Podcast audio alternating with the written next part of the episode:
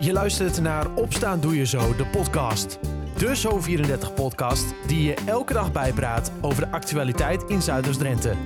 In een klein kwartier ben jij weer helemaal op de hoogte. Het is dinsdag 3 augustus. Dit is Opstaan Doe Je Zo, de podcast, aflevering 2. Een mooie dag vandaag in Zuidoost-Drenthe met een zonnetje en 20 graden. Vandaag in deze podcast spreek ik met Lars Hoedemaker van het diversiteitsplatform Koevoorden. En bespreken we het belang van de Pride Week, die deze hele week nog duurt.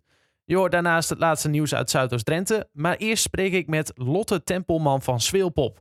Het festival staat aan de vooravond van de 39e editie, die op 20 augustus moet plaatsvinden. Maar gisteren waren daar weer maatregelen van het kabinet. Dus de vraag is, hoe nu verder met Zweelpop? Maar eerst vroeg ik haar, wat was jullie eerste reactie? Uh, nou, de re reacties waren eigenlijk allemaal wel vrijwel hetzelfde. Dat het natuurlijk heel jammer is met 750 man. Uh, ervan uitgaande dat er gemiddeld nou ja, bijna 2000 mensen of soms net iets meer komen, is het best wel nou ja, een klap zeg maar, om dat met 750 man te doen. Ja. Um, dus wij hebben gisteravond inderdaad met z'n allen met zoveel mogelijk online nog snel vergaderd. Jongens, wat gaan we doen? Wat willen we? Is het überhaupt haalbaar met 750 man? Ja. Um, ook een beetje met de vooruitzicht op volgend jaar als 40 jaar bestaan, maar we toch wel iets meer willen doen dan dat we normaal doen. Ja, want even voor de duidelijkheid, het Swilpop, normaal gesproken, hoe ziet dat er ongeveer uit?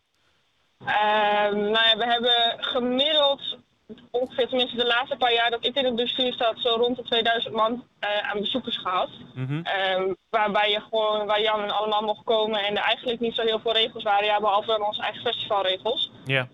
Um, maar niet met een maximaal aantal bezoekers en uh, tenminste dat wij aan de tax van onze maximaal aantal bezoekers komen. Nee, precies. Um, waardoor het met 750 man ook wel heel erg lastig wordt. En ik denk niet dat wij daarin het enige festival zijn wat met 750 man heel lastig wordt. Nee, want jullie hebben uh, nou ja, ook niet de minste namen staan op de line-up voor dit jaar. Stonden onder andere uh, Snelle zag ik staan, uh, Diggy Dex en de Daredevils. Ja. Nou, dat is een en al gezelligheid. Ik kan me voorstellen ja. dat je dat met 750 man inderdaad niet, nou ja, dat, dat je toch een andere sfeer krijgt.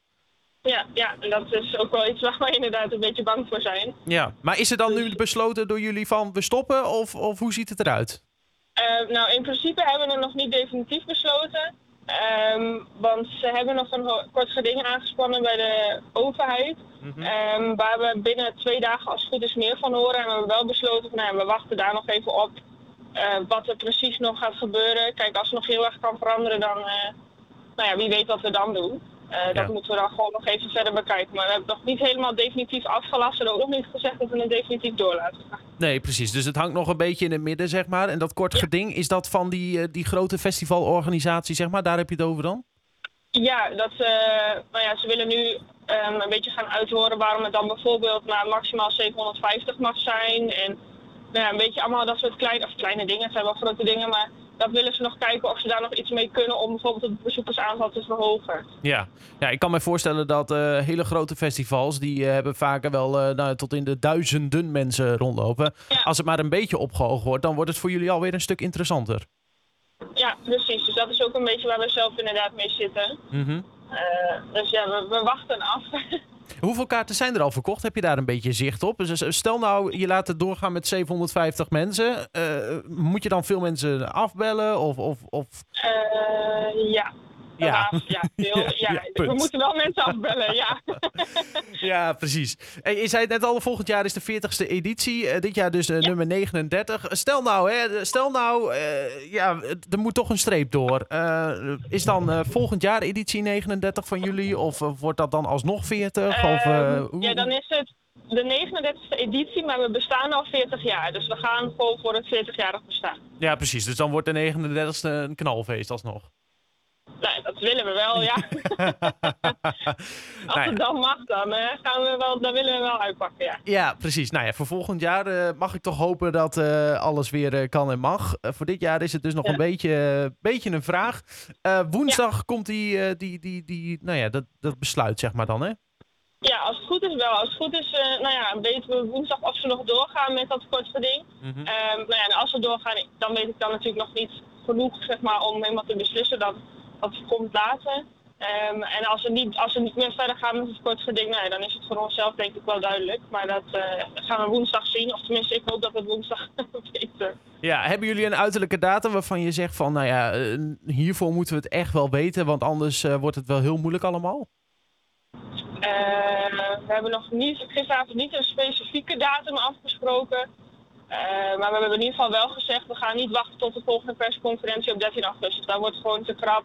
Ja. Uh, en te kort dag. Ondanks dat we al best veel hebben geregeld. Maar ja, als je nu alles dan in de week nog moet doen, dat, dat is gewoon geen doen. Ja, of Swilpop dus doorgaat, dat is nog de vraag. Maar hoop heeft de organisatie wel. En nieuws verwachten we ergens in de loop van deze week. Zometeen in deze podcast praat ik met Lars over het belang van de Pride Week. Maar eerst nog het laatste nieuws uit Zuidoost-Drenthe. Afgelopen nacht hebben twee auto's een ravage verzorgd op de Honsrugweg in Emmen. Naast veel blikschade voor de twee betrokken auto's werden ook twee bewegwijzeringsborden in de middenberm ontworteld door de botsing. Het ongeluk gebeurde rond kwart voor twee s'nachts ter hoogte van het Willingplein op de kruising met de verkeerslichten. Vermoedelijk is een voorrangsfout de oorzaak van de botsing. En een zittende van de auto die de bewegwijzeringsborden ramde is naar het ziekenhuis gebracht voor controle.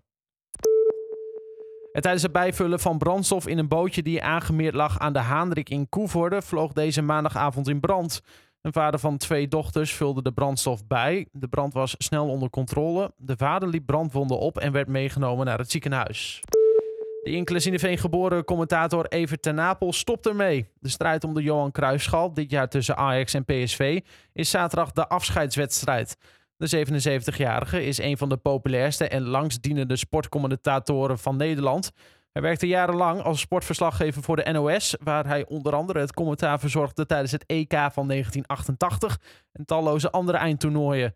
In 2012 maakte Ten Napel de overstap naar ESPN, waar hij ook zaterdag te horen zal zijn.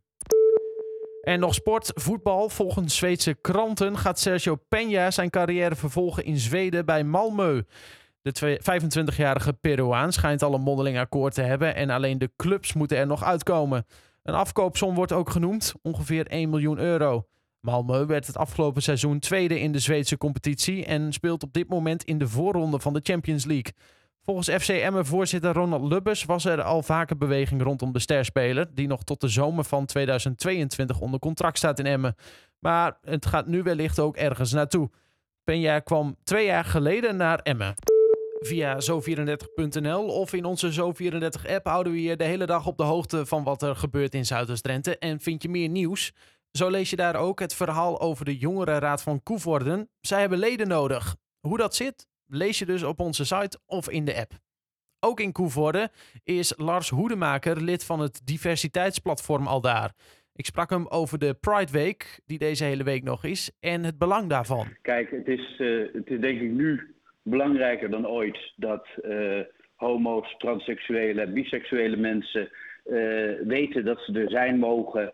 Uh, dat ze openlijk zichzelf durven zijn. En gelukkig durven ook steeds meer mensen zichzelf te zijn. Maar dat zeg je, die maatschappelijke acceptatie, die maatschappelijke agenda, dat blijft gewoon noodzakelijk. En vandaar dus de Pride Week deze week. Ja, je zegt net, het is misschien nu wel belangrijker dan ooit. waarom?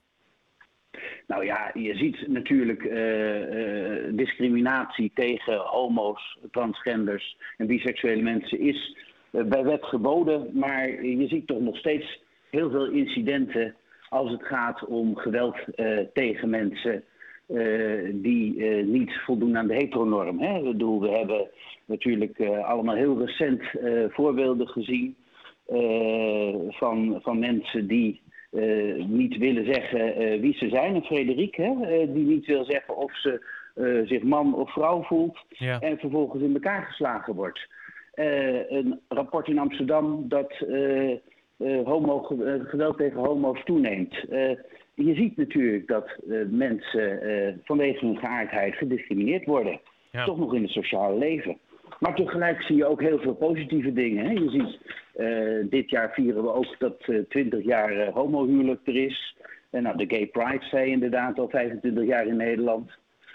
dat steeds meer bedrijven en organisaties zich ook openlijk durven uit te spreken over homoseksualiteit. Dat zijn mooie dingen. Ja, en, en, en het is deze hele week is het Pride Week. Uh, een week die al jarenlang uh, gevierd wordt. Maar eigenlijk moet het toch gewoon het hele jaar een soort uh, Pride Week zijn. En wat zijn de stappen die nou ja, daarin nog nodig zijn, denk jij?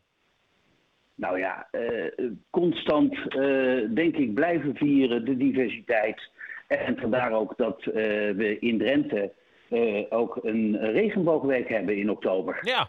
En uh, daar, uh, daar, daar, blijven we gewoon aandacht vragen met, met manifestaties, met allerlei leuke en serieuze zaken voor anderschaardheid, voor biseksualiteit, homoseksualiteit, voor diversiteit. Ja, ik, ik merk zelf in mijn, in mijn eigen omgeving, hè, maar ja, iedere omgeving is natuurlijk anders, dat ja, alles wordt geaccepteerd, zeg maar. Eh, ik ben zelf ook iemand die zegt van ja, joh, eh, voel je alsjeblieft zoals je, zoals je jezelf voelt en uit dat ook lekker. Um, maar uh, hoe is dat in, in Koevoorde? want daar ben jij meer nou ja, actief, zeg maar. Hoe is het in die omgeving? Is daar nog veel aandacht voor nodig? Nou, ik denk dat als je, zoals jij en ik, volwassen bent en bewust bent en bewust omgaat met je eigen identiteit dat het een stuk gemakkelijker is dan is je, als je nog in een fase zit waarin je nog heel onzeker bent over je eigen identiteit. En dan helpt het niet als je op school of op de sportclub uh, scheldwoorden hoort als homo, want dat is nog steeds het meest gehoorde scheldwoord. Mhm. Of dat er gepest wordt uh, vanwege uh, nou ja, je vermeende geaardheid. Of dat soort dingen zijn natuurlijk voor jonge mensen heel moeilijk.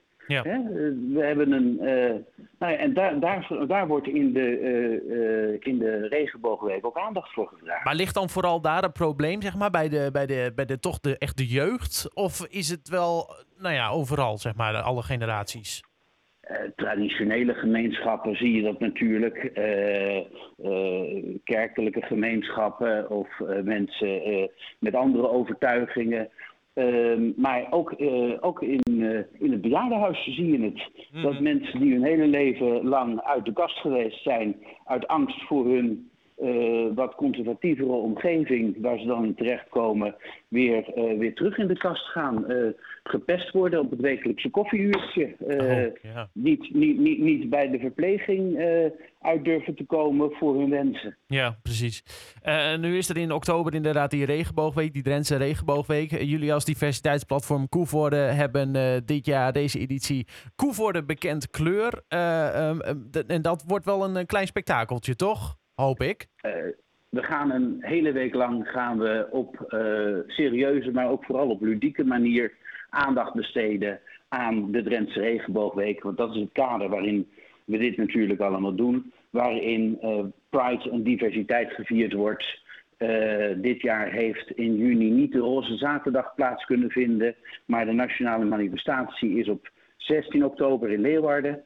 En uh, daar uh, rond, rond die thema's, de Coming Out Dag op, 8, op 11 oktober, hebben we allerlei spektakel met lezingen en cabaret en een roze kerkdienst. En, maar ook melige dingen als een pubquiz en sportieve elementen. Een historische modeshow hebben we op het programma staan. Heb je al een, een, een, klein, een klein tipje van de sluier wat echt het ding wordt waar, waar iedereen naar uit moet kijken? Of?